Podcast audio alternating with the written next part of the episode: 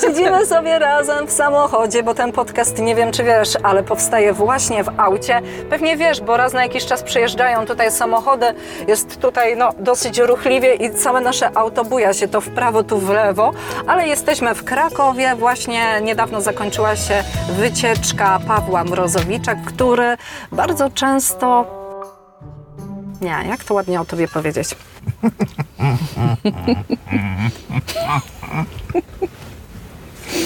To dam do zwiastuna.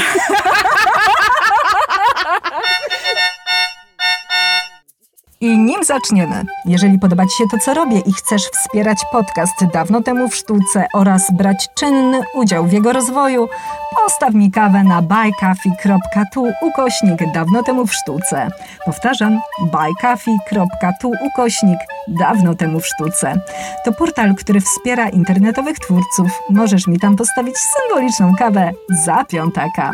Cel jest jeden: stworzenie domowego studia nagrań, by słuchanie podcastów było dla Ciebie jeszcze przyjemniejsze.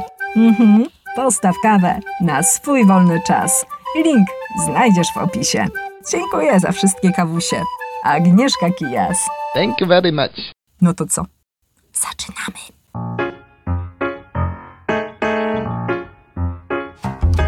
Czy Zdzisław Beksiński zaplanował własną śmierć? Gdzie się podział tajemniczy zeszyt artysty? I co wprawia obrazy Beksińskiego w ruch? O tym wszystkim już za moment. Nazywam się Agnieszka Kijas i jestem krytykiem sztuki, a ty słuchasz 73 odcinka podcastu z serii Dawno temu w sztuce, czyli wszystko, co chcesz wiedzieć o malarstwie, ale bez nadęcia. mógł stać się ofiarą własnej twórczości. Myślę, że jego sztuka działała na chorych ludzi, schizofreników, nadwrażliwców. Może z kimś takim się zaprzyjaźnił, a może kogoś o to poprosił? Hm, może zaplanował i zlecił własne zabójstwo. A wcale bym się nie zdziwił. To byłoby dopełnienie jego sztuki. Kto do kogo to powiedział? Ba, zaraz ci powiem, ale najpierw się z tobą przywitam. Klasycznie. Dzień dobry wieczór, witam cię serdecznie, moja droga słuchaczko i mój drogi słuchaczu. Dzisiejszy podcast rozpoczęłam słowami Edwarda Dwórnika, znanego polskiego malarza, który tak wypowiedział się o innym artyście, Zdzisławie Beksińskim, czy raczej o okolicznościach jego śmierci. I właśnie tym cytatem reklamowana była jedna z wycieczek po Nowochódzkim Centrum Kultury w Krakowie, gdzie eksponowana jest kolekcja prac Beksińskiego. A że opis na tyle skutecznie mnie zaciekawił, to zapakowałam mikrofon i oczywiście przyjechałam tu na miejsce do Krakowa, by po pierwsze zobaczyć, jak taka wycieczka wygląda, no a po drugie chciałam poznać przewodnika i autora tego wydarzenia, a jest nim mój dzisiejszy gość, Paweł Mrozowicz. Cześć Paweł. Cześć Agnieszka, dobry wieczór. No dobra, to teraz Paweł, ty się wytłumacz z tego wszystkiego, co tutaj się dzisiaj wydarzyło, bo to nie była zwykła wycieczka. Jak ty to robisz? Może następnie ja teraz mogę przyznać, że już wiem, dlaczego, jak wspominałem ten cytat, skrócony co prawda, wspominałem na wycieczce, Aha. cytat pana e, dwórnika, to tak ci się oczy zaswieciły właśnie, bo ty już wiedziałaś, że później będziesz ten cytat używała do, tego, do tej naszej rozmowy. E, w każdym razie tak powiedział faktycznie mm, Edward Dwórnik powiedział o e, Beksińskim. Ja oczywiście nigdy nie wchodzę tutaj w dyskusję, czy to jest prawda, czy to jest nieprawda. Tutaj zdarza się, że niektórzy są e, oburzeni, właściwie dostaję czasami jakieś takie wiadomości, ale ja bardziej używam tego cytatu, żeby tak pokazać taką atmosferę wokół tej całej sytuacji i ten poziom kontrowersji e, związany z, z osobą i z biografią artysty, z biografią e, Zdzisława Beksińskiego. No tak, kontrowersja na pewno. Ja się tutaj w 100% z Tobą zgadzam. Natomiast sam cytat wywołuje już zamieszanie wokół postaci, która siłą rzeczy została wrzucona w wiele szufladek, wiele Beksińskiemu przypisano łatek i mitów. I teraz ja się już tak pytam Ciebie zupełnie serio, czy tym cytatem dwórnik nie zrobił kolejnej zagwozdki? Czy to nie jest znowu jakaś przesada, jakiś mit dodatkowy na temat tego artysty? No, ja to nie, nie postrzegam właściwie, mm, czy tam jest jakaś ograniczona liczba mitów czy przesad, które powinny być o Beksińskim, ponieważ po prostu to jest naturalna korelacja, że im bardziej postać jest znana, tym więcej jest po prostu mitów, niedopowiedzeń i takich półpraw na temat tej postaci. No cóż, znając pana Dwornika, e, on e, często używał takiego ostrego, ostrego języka e, i kontrowersyjnego. No i można by powiedzieć, że w tym kontekście, jak on na przykład promował swoją twórczość, no to uh, to tak ostre słowa gdzieś tam się jeszcze ostrzej, można powiedzieć, odbiły. E, No i mogło to tym bardziej więcej osób e, zainteresować e, artystą z Sanoka, a co wcale nie znaczy, że to muszę być, że tam faktycznie tak było, jak pan Dwórnik zasugerował, ale te słowa oddają jednak tą atmosferę wokół tej śmierci. To w sumie było takie pierwsze moje e, spotkanie z Beksińskim. Jeszcze pamiętam, byłem na początku studiów. Nie bardzo wiedziałem, kim jest właściwie pan Beksiński, ale to, to się rozmawiało, kurczę, na korytarzach u nas w Instytucie Psychologii UJ, że słyszeliście, że właśnie ten słynny malarz właśnie został e, zamordowany. Zresztą to było takie ogromne poruszenie, no, było sporo programów publicystycznych, prawda? Mówiono też, że to taka, taka dzisiejsza młodzież, prawda, że taka materialistyczna, że to efekt tego systemu kapitalistycznego z kolei. I co było jeszcze na tej reklamówce, powiedz, w żołnierskich słowach, ponieważ już dosyć szeroko na temat śmierci Beksińskiego rozmawiałam wcześniej z Jarosławem Serafinem, dyrektorem Muzeum Historycznego w Sanoku i tam ewentualnie, jeżeli ktoś ma ochotę, to odsyłam. Natomiast krótko mówiąc, młody chłopak został wpuszczony do mieszkania Beksińskiego, był niejako osobą z kręgu zaufanych i wówczas po to, aby uzyskać pożyczkę w niewielkiej wysokości, poprosił Beksińskiego o taką pożyczkę, nie udało się. W związku z tym wyciągnął nóż i zaszlachtował tego artystę. 17 ciosów nożem tam padło. Y, Ja nie wiem, czy ty wiesz, ale ten człowiek niebawem wyjdzie na wolność. Mm, za 8 lat. W 2030 roku. Mhm, tak na dobrą No sprawę. bliżej niż dalej, to, to, to, to, tak. Czy to będzie, myślisz, taki moment, że my poznamy jego wersję tych wydarzeń? Mm, Kiedy pani Grzebałkowska, która pisała tą najbardziej popularną publikację o Beksińskim, czyli Beksiński portret podwójny, kiedy ona pisała do niego e, list do tego właśnie sprawcy, zaproponowała mu, e, czy nie chciałby swojej wersji przedstawić, że ona właśnie pisze książkę, że zbiera materiały. No to on jej ponoć odpisał, że bardzo chętnie, a to będzie kosztowało 20 tysięcy złotych, E, więc się nie zmieściło w budżecie książki. To sugeruje, że on prawdopodobnie być może będzie chciał to jakoś właśnie zmonetyzować, a temat jest taki chodliwy, więc ja bym się całkiem zupełnie nie zdziwił, że powstałby jakiś program, przynajmniej dokumentalny, tudzież jakiś film e, fabularny na tej podstawie, że to będzie takie zeznania zabójcy Beksińskiego. No, trochę się taki makabryczny klimat, e, taki motyw wpisuje. Oczywiście będzie to dosyć kontrowersyjna sytuacja, e, aczkolwiek z perspektywy tego, jak ten sprawca się zachowa, zachował i że mu zależało właśnie na tej dosyć sporej kwocie na pieniędzy, no to wydaje mi się, że on nie, będzie, nie zdziwiłbym się, jakby próbował coś takiego zrobić faktycznie. Tak, ale tego typu też materiały powstają na całym świecie. Znamy taśmy Teda Bandiego, psychopaty, więc cóż, ten pomysł być może faktycznie będzie mieć swoją realizację. Cała sytuacja wydarzyła się w Warszawie, w mieszkaniu Zdzisława Beksińskiego, ale jak wiemy, on przez lata mieszkał w Sanoku, tam spędził swoje dzieciństwo, tam się urodził, tam jest aktualnie y, pochowany. I tam mieści się największa ekspozycja jego pracy. Czym różni się ekspozycja sanocka od tej krakowskiej? Otóż tak, przede wszystkim pamiętajmy, że w Sanoku e, jest największa kolekcja, to tego nikim nie zabierze tej palmy pierwszeństwa. No. Tam się mówi około 200 pracach olejnych, z tego około 100 jest wystawianych, mm, a reszta tych prac jest wypożyczana. Dlatego też można podróżować po Polsce trasą Beksińskiego.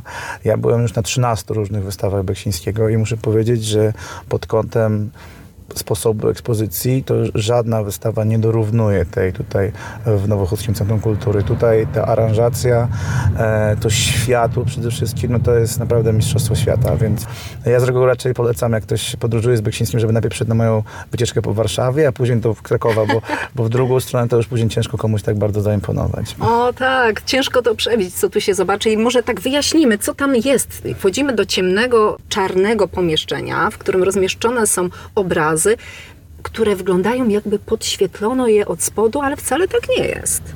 No tutaj du dużo teorii, to ciekawe, bo ja, ja, bardzo lubię dać też ludziom trochę porozmawiać na temat, co myślą, co czują, prawda? I tam mm, często słyszę takie komentarze, że czy to ramy świecą, czy to może od środka się, jakoś świeci.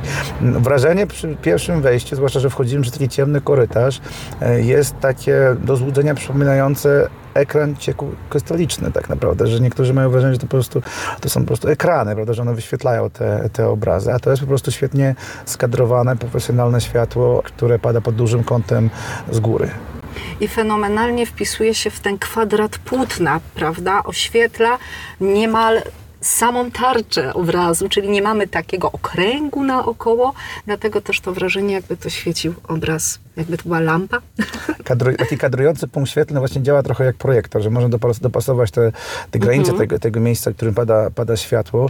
No, to są naprawdę bardzo profesjonalne rzeczy. Mówi się, że takie światło tutaj na całej wystawie potrafi, mogło nawet kosztować pół miliona złotych. Pół miliona złotych za samo światło. I na pewno warto było takie pieniądze na to przeznaczyć. Kolory robią niesamowite wrażenie. Tu w trakcie wycieczki padło takie pytanie, czy Beksiński życzyłby sobie, żeby tak były one eksponowane? Czy to jest ten kolor, jaki on widział? Mm, tak, to ja może cytuję to, co powiedziałem na wycieczce, e, bo mam taką koleżankę, która jest profesorem na ASP krakowskim, Mariolę Wawrzusiak.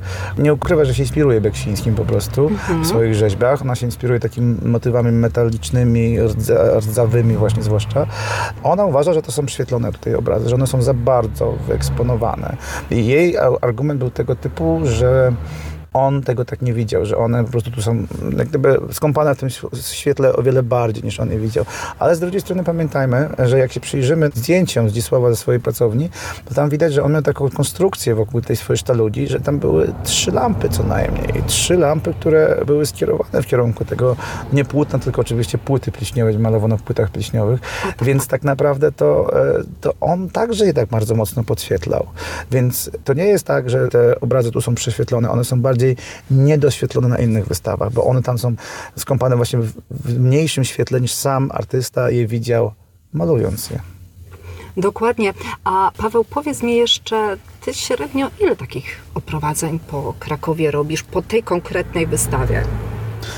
Tak, oprowadzam trzy różne wycieczki o Beksińskim. Oprowadzam wycieczkę po Krakowie klasyczną, oprowadzam wycieczkę po Warszawie, też po tamtej kolekcji mhm. i oprowadzam wycieczkę także muzyczną tutaj po, e, po Krakowie. To jest, jest wycieczka, w której skupiamy się tylko na wątkach muzycznych i słuchamy muzyki do poszczególnych obrazów. Pamiętajmy, że Beksiński, powiedzieć, że był melomanem, to właściwie nic nie powiedzieć, bo on jak słuchał, go, słuchał 14 godzin muzyki, to 14 godzin malował, więc 14 godzin faktycznie to jest, to jest niemalże konsumpcja tych, tych e, tych, tej muzyki w liczbie, no, ilości hurtowej. A pamiętajmy, to były czasy przed Spotify'em czy YouTube'em. On nie mógł nacisnąć play, żeby mu automatycznie wyszukiwało te utwory. On musiał tą kolekcję fizycznie posiadać.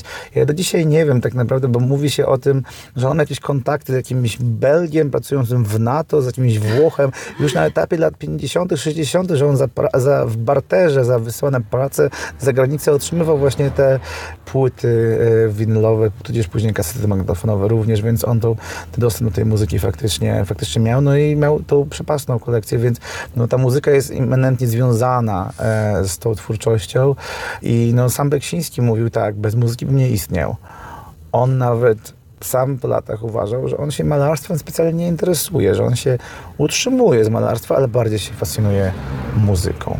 Tak, ale on jeszcze oprócz tego mówił, że taki idealny odbiorca, jakiego by sobie mógł wymarzyć, to jest właśnie taki, który odbiera jego malarstwo tak, jak odbiera się muzykę klasyczną, czyli bez nadawania jakiejkolwiek interpretacji. Myśmy dzisiaj jednak próbowali trochę interpretować i jednym z takich obrazów to jest tak popularnie zwana kołyska. Co widać na tym obrazie? Jakie znaczenia mu się przypisuje?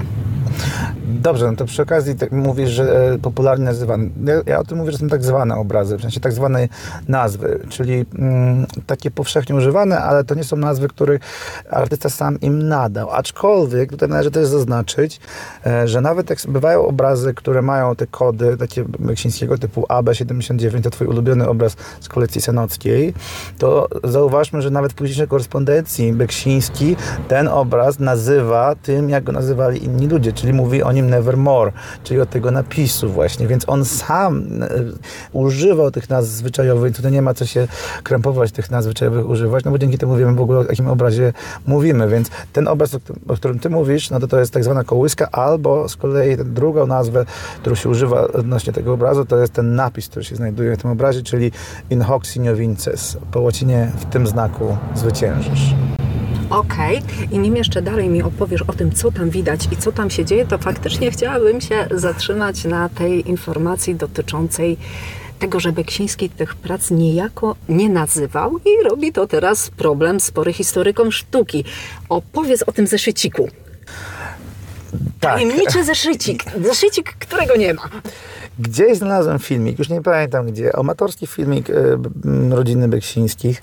Pamiętajmy, że Beksiński, on zostawił po sobie ponad 300 godzin nagrań na VHS-ie.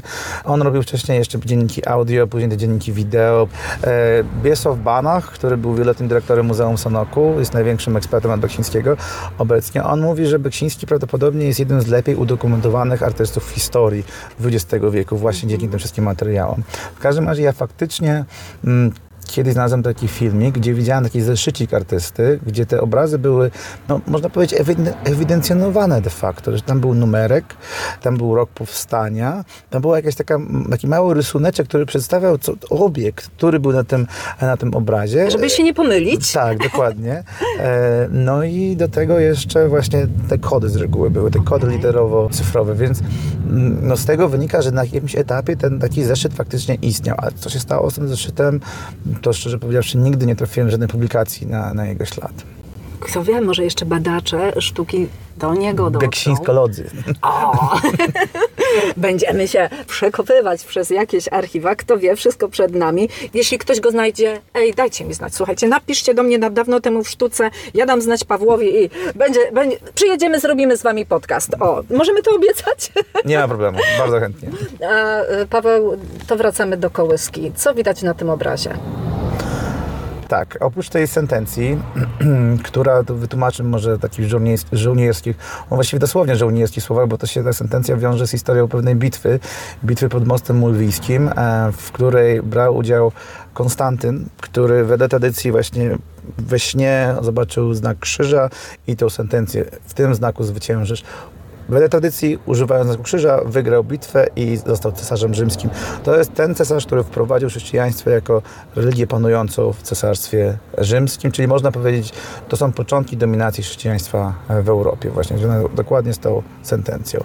I ten napis, ta sentencja wypisana jest na murze. Nie ukrywam, że jak ja patrzę na ten obraz, to ja nie wiem, czy ja stoję w jakimś dole, gdzie ten mur mnie otacza i tam gdzieś u góry toczy się życie, czy ja jestem zakopana tak jakby pod ziemią, czy to się dzieje normalnie na poziomie ulicy, jest tu mur w górę, który jest prowadzony. Ciężko jest powiedzieć, co to jest za mur i gdzie my tak naprawdę jesteśmy. No i tam są postacie. Tak. W górnym prawym rogu jest postać e, ukrzyżowana, która jest wyjadana przez ptaki. Tam się doszukuje z kolei takiej symboliki prometejskiej, właśnie, że postać mm, przytwierdzona na jakiejś powierzchni i wyjadana właśnie przez ptaki. Z kolei poniżej są takie dwie postaci wokół kołyski, e, po lewej i po prawej stronie. Mm, Te postacie się troszkę odnoszą do tego, co się dzieje na środku, bo one się jak gdyby skłaniają w ku, w ku tej e, jakiejś sytuacji, więc tym bardziej skupiają naszą uwagę na tym centralnym obiekcie. Jak one wyglądają? No to są takie e, Te czarne kulki? kulki z takimi bardzo, bardzo chudymi kończynami, można powiedzieć. Taki, takie sino-niebieskie główki mają. W każdym razie jedna po prawej wygląda jakby nie miała głowy, jakby ta głowa leżała tuż obok, jakby została właśnie jej pozbawiona, a druga po lewej z kolei wygląda jakby leżała w kałuży krwi. Tam jest taki właśnie mocno sugestywny czerwony kolor. Tutaj jest taka sugestia dosyć mocno e, narzucająca się, że te postacie są martwe. Aczkolwiek, jeśli weźmiemy pod uwagę chyba najbardziej znany obraz z kolekcji prywatnych, właściwie kolekcji prywatnych, czyli nie Dmochowskiego ani, ani e, kolekcji Sanockiej, czyli obraz, który tak naprawdę nie mam pojęcia, gdzie on się teraz znajduje, czyli tak zwaną pełzającą śmierć. O, o, obraz chyba jeden z najbardziej klikalnych w internecie Beksińskiego. To ta postać, która leży e, właśnie na obrazie kołyską, bardzo przypomina tą postać właśnie tej pełzającej krwi, co, e, pełzającej śmierci. Co, co, co więcej, to wygląda troszkę jak sentencja wydarzeń, w sensie, że ta postać, wyobrażamy sobie, koło tej kołyski ona wstaje, ona owija się tym białym materiałem, który znajduje się obok i następnie widzimy ją na obrazie pełzająca śmierć, gdzie ma właśnie zabandażowaną głowę z plamą krwi. Tak jakby to, co wydarzyło się na pełzającej śmierci, jest konsekwencją tego, co widzimy na kołysce. Jakby taki sequel, można powiedzieć, obrazowy, tak. Właśnie, ale no mamy też przede wszystkim na tym obrazie kołyskę. Kołyskę rzeźbioną, można powiedzieć strojną. Na niej również znajduje się symbol krzyża, są też czaszki i nad tą kołyską pochyla się postać. Postać, która przypomina śmierć. No tak się często mm, prezentuje śmierć w malarstwie europejskim. W takiej długiej szacie z Tak, kapturem, dokładnie. pochylona, nie widzimy jej twarzy. Gdyby ta szata była czarna, no to śmierć wypisz, wymaluj. Ale ona ma kolor, Niebieski. No i tutaj, tak jak tą kołyskę, z jednej strony kołyska symbolizuje początek życia, z drugiej strony y, ona ma zdobienia właśnie takie z czaszkami, więc mamy zarówno podkreślenie tego początku, jak i końca, a tak samo można dos- doszukiwać tych, tych znaczeń w tej postaci głównej, czyli z jednej strony wygląda jak śmierć, a z drugiej strony kolor ma niebieski, jest niebieskiego koloru, który jest kolorem maryjnym, czyli również możemy do się doszukać zarówno początka w postaci śmierci, początka w postaci Matki Boskiej, jak i końca w postaci śmierci. Z kolei u Wróblewskiego, malarza, który przeżył także dramat II wojny światowej, kolor niebieski także oznacza śmierć. Gdybyśmy poszli tym tropem takich znaczeń, to oboje oberwalibyśmy po głowie, no bo przecież my nie tak mamy patrzeć na te obrazy. My mamy na nie patrzeć przez perspektywę muzyki i na niektórych swoich wystawach, na niektórych swoich przepraszam, nie wystawach, oprowadzaniach, ty właśnie tak robisz. Czyli co? Twoi goście mają ubrane słuchawki i Najpierw rozmawiamy o kontekście muzycznym. To jest wycieczka e, zaprojektowana jako wycieczka zaawansowana już, czyli e, takich wątków podstawowych, biograficznych już wtedy nie, raczej nie omawiam, bo skupiamy się na konkretnych wątkach muzycznych. No i do poszczególnych obrazów e, jest pewna historia i słuch- słuchamy poszczególnych utworów e, muzycznych. Czasami się zdarza, że słyszę takie komentarze, że kolory się zaczynają zmieniać, albo że te obrazy się nagle zaczynają animować. I ludzie mają wrażenie z tymi słuchawkami w, w uszach podpięci do mojego Spotify'a, że e, ruchu, wrażenie ruchu. wrażenie ruchu dokładnie. Czyli też e, niejako oddziałowuje ta muzyka na inne nasze zmysły. Być może widzimy to samo, co widział Beksiński, który stawał przed sztalugą. To prawda, aczkolwiek najczęstsze pytanie jest takie, no dobrze, to który utwór do którego obrazu? No cóż, Beksiński nigdy tak wprost nie powiedział, pomimo tego, że był pytany niewie, wiele razy, bo też pamiętajmy, że to technicznie jest niewykonalne, bo obraz, no on mówił, że około dwóch tygodni malował taki obraz przeciętnie, no to wyobrażamy sobie, żeby ktoś z nas słuchał jednego utworu przez dwa tygodnie non-stop, no to jest raczej e, jasne. nie, niewykonalne, prawda? Więc Puszczał sobie playlistę, którą sam tworzył. ale no nie, nie, nie możemy powiązać w większości przypadków, że tego konkretnego utworu słuchał tylko i wyłącznie jak właśnie malował ten konkretny obraz. To nie jest właśnie taki dokładny spis treści, że utwór A do, do obrazu numer jeden, to jest też no, interpretacja, prawda, która jest tutaj bardzo szeroko możliwa, no bo e, sam artysta zostawił tylko pewne sugestie, ale wprost nie mówił o tym. Okej, dobra, ale y, poczekaj, ja już w końcu nie wiem, czy ty mi odpowiedziałeś na to pytanie, ile średnio takich wycieczek po tym Muzeum y, Nowochódzkim, przepraszam, nie muzeum, to jest, jak to się nazywa placówka? E, To jest Galeria Obrazów Zdzisława Beksińskiego w Nowochódzkim Centrum Kultury. To tak średnio w miesiącu ile razy tutaj jesteś? Średnio w miesiącu jestem tutaj jakieś, myślę, 4 do 6 razy, coś koło tego. I, i, i od ilu lat ty już tak oprowadzasz tutaj? Tutaj w Nowochódzkim Centrum Kultury około 3 lat. Około trzech lat, bo ogólnie y, jesteś przewodnikiem już znacznie dłużej, tak? Tak, prowadzę wycieczki już od lat y, 15. a Prowadzę 30 różnych tematycznych wycieczek. To o sztuce, powiedzmy, że mm, słuchaczy tego podcastu interesuje główna sztuka, no to o sztuce prowadzę na przykład tak, e, o Matejce, o Wyspiańskim, o Da Vincim, tutaj u Czartoryskich. Oprowadzam e, chyba właściwie jako jedyny przewodnik w Krakowie, tudzież w Polsce, trzy różne trasy street artu po Kazimierzu, po Podgórzu i po Dębnikach No to również. się jeszcze wybiorę. To już, się- to już się robi e, chyba sześć, z tego co dobrze policzyłem. Trzy o Beksińskim. Jeszcze chciałabym pociągnąć tego Beksa, bo popatrz, ja sobie tak pomyślałam. Trzy lata, kilka wycieczek w miesiącu. Czy ten temat y, dla ciebie nie jest już, wiesz, czymś takim jak dla nauczyciela lekcja języka polskiego, że on wiecznie mówi to samo? Czy Beksiński jeszcze cię czymś zaskakuje?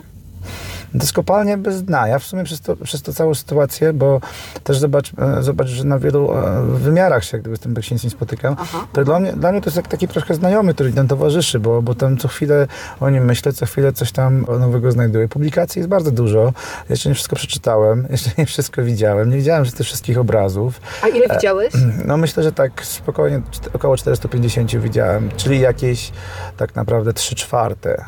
A, a, a pamiętasz taką rzecz, która ostatnio wywarła na tobie takie, wiesz, duże wrażenie, że czegoś nie wiedziałeś, a nagle ten fakt zupełnie, wiesz, zmiótł cię z nóg. To były takie cytaty odnośnie, odnośnie na przykład śmieci Zofii Beksińskiej. Czyli żony malarza. Tak, e, mianowicie jest mocna sugestia, że Zdzisław poprosił Tomka, w filmie Matuszyńskiego po prostu tak, tak mocno to zasugerowano wprost, że Zdzisław poprosił Tomka, żeby nie popełniał samobójstwa, żeby nie robił nic głupiego, dopóki Zosia żyje, bo Zosia miała zdiagnozowaną, e, zdiagnozowanego tętniaka aorty już w 95 roku, no przeżyła jeszcze kolejne 3 e, lata. W każdym razie uderzyło mnie to, że znalazłem taką informację, że Zdzisław w 99 roku napisał list do, e, do syna w sierpniu 99 nie zostawiaj mnie. I nigdy nie powiedział Tomek rób co chcesz. No w każdym razie te cztery miesiące później Tomek popełnił e, samobójstwo. Faktycznie historia tej rodziny jest okupiona śmiercią. Tam dzieją się tragiczne rzeczy, ale ta śmierć momentami ma też wymiar bardzo obdarty sakrum. Widziałam na jednym z filmów dokumentalnych, w którym są wykorzystane oryginalne filmy, które wykonywał Beksiński, jak on filmował wyniesienie trumny i tutaj nie jestem pewna, czy z własną matką, czy z teściową. Dokumentował to zupełnie po reportersku, bez emocji.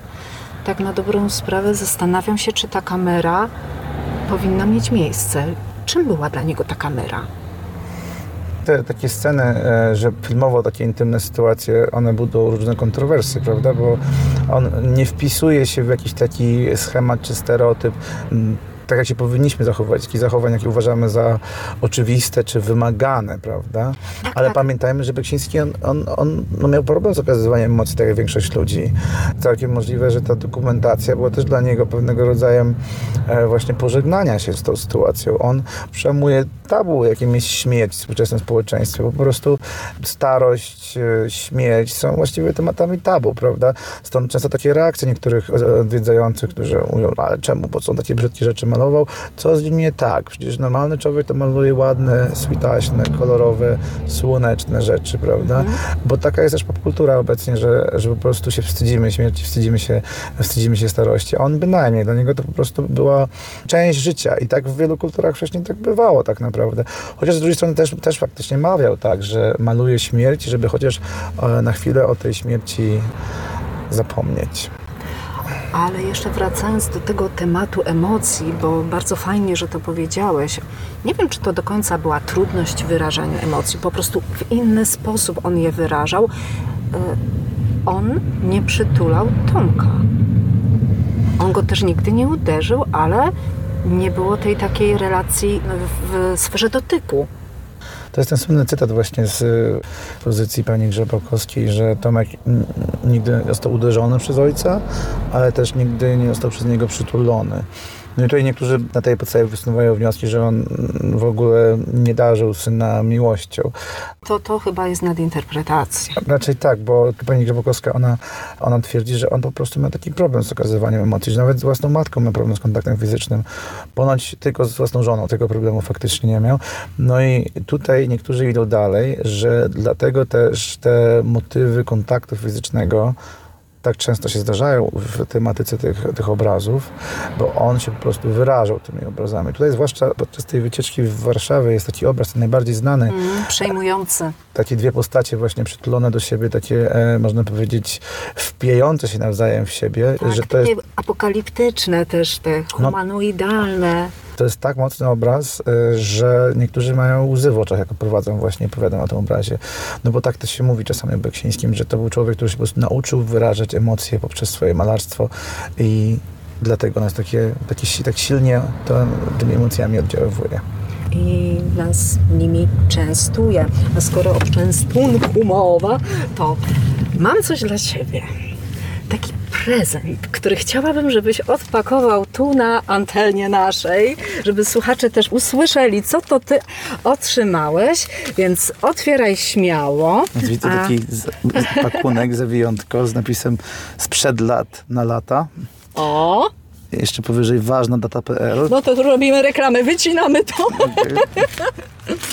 No i szanowni Państwo, kolega Paweł dobiera się do papieru szarego, w który zapakowany jest tajemniczy prezent od niejakiej Kijas, która siedzi obok i zastanawia się, czy kolega się domyśli, co otrzymał. A nie ukrywam, że to ma kontekst. Och. To jest kartka z kalendarza 21 lutego 2005 roku, czyli z datą śmierci Zdzisława Beksińskiego. Co rozumiem, jak, jak, jak domniemam, nawiązuje do tego, co skomentowałem u Ciebie na Facebooku, że Tak, E, już Nie, nie oczywiście. pamiętam, od czego to się zaczęło, zaczę, ale też pisaliśmy o tym, że ty robisz podcasty w szafie, to ja pisałem, coś, coś tam było jakiś wątek kalendarza, że powinnaś mieć na ścianie. Tak. na ścianie kalendarz z datą z tego momentu, o którym Tak, adekwatną do artysty. No akurat tak się złożyło, że całego kalendarza nie udało mi się dostać, ale stwierdziłam, że na pamiątkę naszego spotkania to chyba będzie dobrze pasować. Jest to co prawda data śmierci Zdzisława Beksińskiego, ale myślę, że dla nas jest to artysta, tak jak Elvis, wiecznie żywy. W związku z tym co? Pasuje? Piękne, dziękuję bardzo. No nie ma za co, oczywiście. Ja dziękuję bardzo za rozmowę, dziękuję za spotkanie. Wam wszystkim oczywiście polecam wycieczki Pawła. Warto pojawić się na jego Facebooku. Powiedz, jak nazywa się ten profil, który sprowadził mnie tutaj. Mój fanpage na Facebooku nazywa się Good Events with Paweł, czyli z angielskiego dobre wydarzenia z Pawłem. To ja jestem właśnie Paweł. A to są wydarzenia. dobre wydarzenia. Dokładnie. Czy ja mogę dwa wątki jeszcze dokończyć, bo mam wrażenie, że uciąłem. E, No śmiało. Co było na tej torbie, której e, były te rzeczy, które zostały ukradzione Beksińskiemu? W No sensie, ja właśnie chciałam o to zapytać, tylko już później tak się zaplątałam, bo myśmy mówili o takiej zepsutej młodzieży, prawda? Tak. No i teraz jedziesz. Dokładnie. Bo tak, bo Beksiński wcześniej był przez, przez tego sprawcę najprawdopodobniej okradany, mu ginęły drobne, więc on, on był bardzo nieasertywny, on nie zwrócił uwagi w ogóle, tylko kupił sobie safe, więc mu drobne przestało ginąć. Dlatego też nie zginęło dużo pieniędzy z tego mieszkania, ponieważ one były w safe'ie. On sił rzeczy nie miał możliwości, żeby je e, zabrać. Więc zginęły dwa aparaty fotograficzne i kolekcja płyt, a to wszystko razem wynieśli sprawcy z tego mieszkania w siatce znanej sieciówki z napisem Żer dla Sknera. No i to jest bardzo wymowne, ale chyba coś jeszcze chciałeś powiedzieć. Tak, bo zapytałeś mnie, czy się czuję jak nauczyciel polskiego, że mówię non-stop, non stop to samo. Ja nie mówię tego samego, a ja sam do końca nie mam scenariusza, w sensie no mam punkty, których warto, muszę, muszę mam też zdjęcia, więc jak coś zapomnę, to mam zdjęcie, mi się przypomni, prawda, ale ja czasami mówię trochę inaczej, w zależności od tego, kto, e, kto jest na wycieczce. No dzisiaj miałem, e, przepraszam bardzo, miałem e, podcast to ginie, prawda, najbardziej chyba znaną. Podcast to gini, matko, co to za słowo? Ej, mi się podoba. Najbardziej znaną podcast Gini o historii sztuki w Polsce. Ale skąd takie słowo? Bo przecież mówi się podcasterka. Cóż, na psychologii e, zastanawiałem się zawsze na studiach, jak powinna się nazywać pani psycholog. Psycholożka wychodziło troszkę tak drętwo, niby jak taka choroba, prawda, więc mówiliśmy o psychologini, jak właśnie budini, no i to tak, no, tak właśnie stąd, stąd to, się, to się wzięło. No więc dzisiaj miałem panią podcastogini, tak, miałem ginie, dokładnie, miałem także na wycieczce w grupie e, historyczkę sztuki, więc e, no mogłem sobie pozwolić na takie zaczepki typu właśnie nawiązania tego, co wy już wiecie, gdzie wy byłyście, prawda, żeby też wciągnąć grupę. w tą, w tą interakcję. Więc mi się zdarza, że przychodzą osoby na tą samą wycieczkę, tą samą trasę o Beksińskim, na przykład pół roku później. A ja później taką osobę zawsze zaczepiam i mówię, proszę porównaj, bo ja sam nie wiem, co ja mówiłem pół roku temu dokładnie.